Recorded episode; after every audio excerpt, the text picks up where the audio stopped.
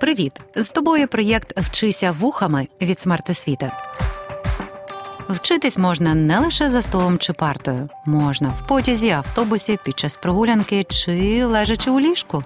Просто слухай і вчися. Росіяни люблять закидати, мовляв, Україну в нинішніх кордонах створив Сталін, і українці мають бути йому безмірно вдячні за те, що він втілив нашу одвічну мрію на соборну українську державу. Однак, чи насправді Сталін думав про український народ, приєднуючи до Української Радянської Соціалістичної Республіки західноукраїнські регіони? Привіт! Мене звуть Ірина Вишня, я вчителька історії та кандидатка історичних наук, і нумо розбиратися з цим питанням.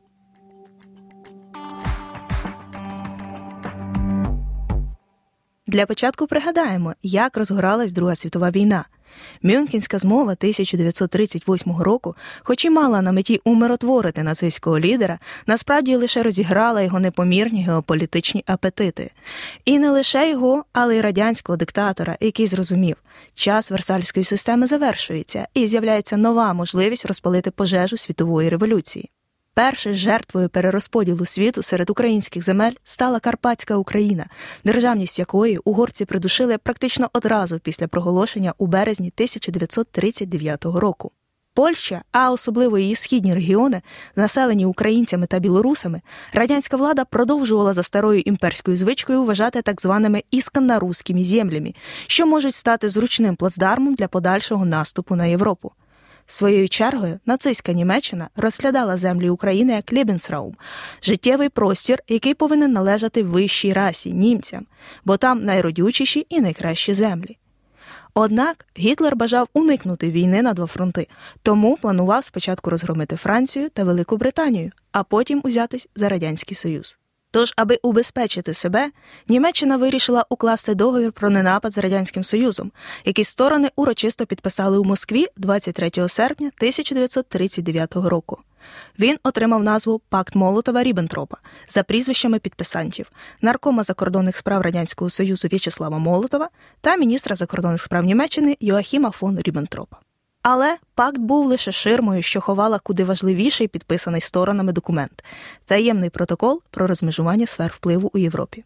Згідно з ним, Сталін погоджувався на входження Польщі до німецької сфери впливу, натомість отримував згоду на окупації Фінляндії, Латвії, Естонії, Західної Білорусі, Західної України, Молдови та Північної Буковини.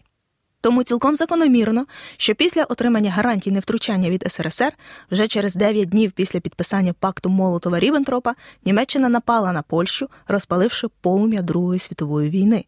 Союзниці та гаранти безпеки Польщі, Франція та Британія, хоч і оголосили третього вересня війну Німеччині, однак на допомогу не поспішали.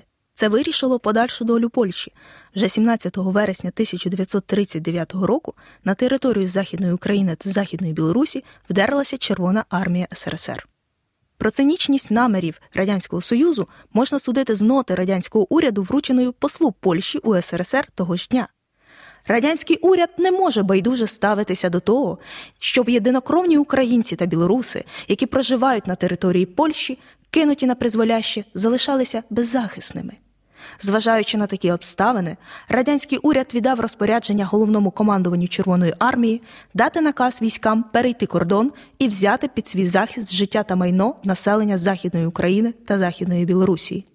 Перейшовши Збруч, Червона армія швидко окупувала Західну Волинь та Східну Галичину, поділивши Польщу з Німеччиною. Решта українських етнічних земель Холмщина, Підляшшя, Лемківщина та Лівобережне Надсяння опинились у німецькій окупації.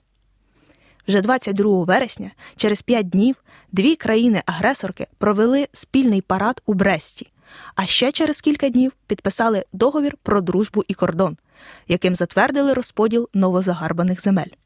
Золотий вересень, як ці події називали у радянській пропаганді, завершився. Польських вояків обидві сторони брали у полон. Серед них майже сто тисяч осіб полонив вермахт і ще двадцять тисяч Радянський Союз. Однак в ес ер ес ер полонених масово розстрілювали, про що свідчать братські могили у Катині, Мідному та Харкові. Щоб легалізувати свою владу, перші совіти, як прозвали їх жителі Західної Волині та Східної Галичини, у жовтні тисяча дев'ятсот тридцять дев'ятого року провели фіктивні вибори під пильним наглядом каральних органів. Ось як про них згадує уніатський священик Гавриїл Костельник. Агітація за участь у виборах провадилася всіма засобами пропаганди. Преса, радіо, мітинги, червоні прапори, портрети найгеніальнішого вождя і його соратників, малюнки, що зображали щасливе і квітуче життя громадян ес ес ес ер, походи вулицями міст – все це мало загіпнотизувати виборців. Всі розуміли, що ці вибори – кумедія, в якій нам припала роль маріонеток. На картці до голосування було видруковане прізвище одного однісінького кандидата нашої виборчої округи. п'ятнадцятого листопада тисяча дев'ятсот тридцять дев'ятого року Верховна Рада у ер ес ер прийняла Західну Україну до свого складу. Подібним чином до Радянського Союзу були приєднані землі Західної Білорусі, а разом із ними заселені українцями Берестейщина, Пінщина та Кобринщина. Провівши псевдовибори для легітимізації своїх загарбань, Радянський Союз розпочав впроваджувати власні норми економічного, суспільно-політичного та культурного життя. На нових землях у складі ес ер ес ер розпочалась радянізація. У її ході було націоналізовано промисловість, торгівлю, транспорт та банки. А у містян відбирали житло, щоб заселити туди радянізаторів, яких надсилали з областей Східної України. Ефект від господарювання по-радянськи був так само по-радянськи приголомшливим. Різко підвищились ціни, процвітала спекуляція, з'явились значні перебої з товарами першої необхідності. Дефіцитними стали білий хліб, м'ясо, а подекуди навіть сіль та мило. У магазинах утворились довжелезні черги. Радянська влада намагалась створити образ визволительки Західної України від буржуазного польського колоніалізму. Тому пропагандистську машину було увімкнено на повну потужність. З репродукторів на вулицях лунали радянські пісні. До Львова привезли радянських українських митців, таких як Олександр Довженко та Павло Тичина. Активно українізували культуру та освіту. Приватні школи було скасовано, а навчання івриту заборонено як мову сіоністів. Було деполонізовано також університети та оперний театр у Львові.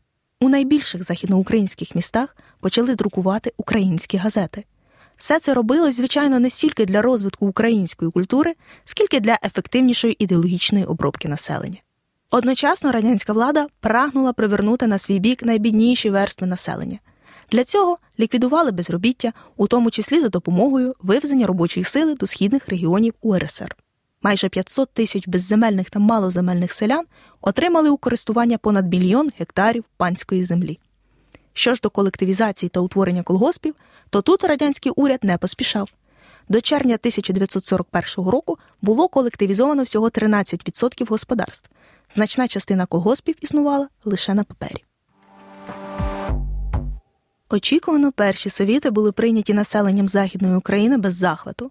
Щоб убезпечити себе від бунтів, радянська влада вже традиційно керувала суспільством через репресії. Усе населення мало перетворитись на покірну масу, тож першими під машину репресій потрапили ті, хто вмів організувати людей та гіпотетично стати опозицією радянському режиму.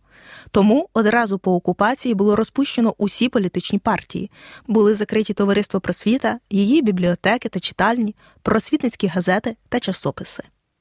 Найбільш поширеною формою репресій стали депортації, перша хвиля яких тривала до кінця тисяча дев'ятсот тридцять дев'ятого року. Тоді, разом із громадсько-політичними діячами із західноукраїнських областей на схід Радянського Союзу було вивезено більшість інтелігенції, підприємців, кооператорів та офіцерів.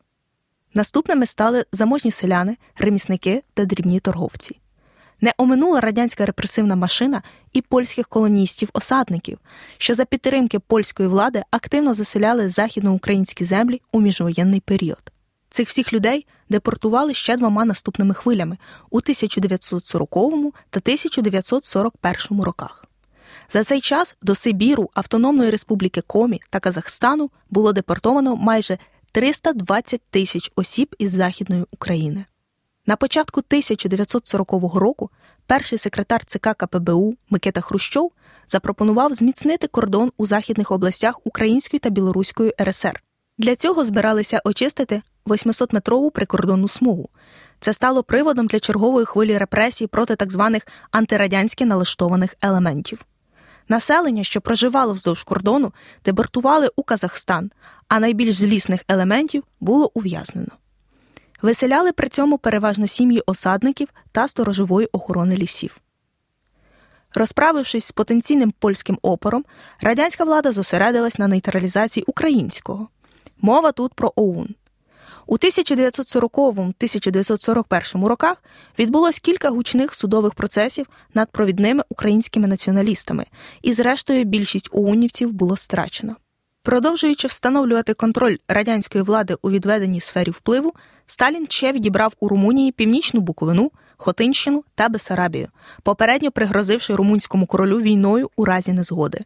В останніх числах червня тисяча дев'ятсот сорокового року уряд Королівської Румунії голосуванням погодився на умови ультиматуму Радянського Союзу, а вже сьомого серпня Північна Буковина, Хотинщина та Південна Бессарабія були включені до складу УРСР. Молдавська Автономна Радянська Соціалістична Республіка у складі УРСР, як зародок майбутньої союзної республіки, припинила своє існування. Більшість її території було передано утвореній на землях Бессарабії Молдавської РСР. Як і на окупованих раніше західноукраїнських землях, у Північній Буковині, Хотинщині та Бессарабії проводили радянізацію. Чернівецький університет було реорганізовано, а викладачів привезено з Києва, Харкова, Дніпропетровська та Одеси. Ввели тотальну цензуру. Націоналізовували старі підприємства, утворили нові, в яких терміново завозили устаткування зі східних областей УРСР. За рік рівень промислового виробництва зріс удвічі. Майже подвоїлась кількість робітників та було ліквідовано безробіття. Землі, конфісковані у поміщиків, церкви та заможних селян, роздали як земельні наділи понад як шістдесят тисячам малоземельних селян. Словом, буковинських селян, як і галицьких, поступово готували до колективізації. Репресії також не забарились. Через рік після анексії Бессарабії та Буковини розпочалась зачистка цих територій. Усіх колишніх румунських чиновників було оголошено соціально небезпечними елементами. Широко застосовували таке звинувачення як недонесення. Новою нормою життя стали масові арешти, конфіскації майна, примусові роботи. Як це було і в Західній Україні, Буковина теж пережила кілька хвиль депортацій. За підрахунками науковців, за два роки на території Північної Буковини та Хотинщини було репресовано приблизно одинадцять тисяч осіб.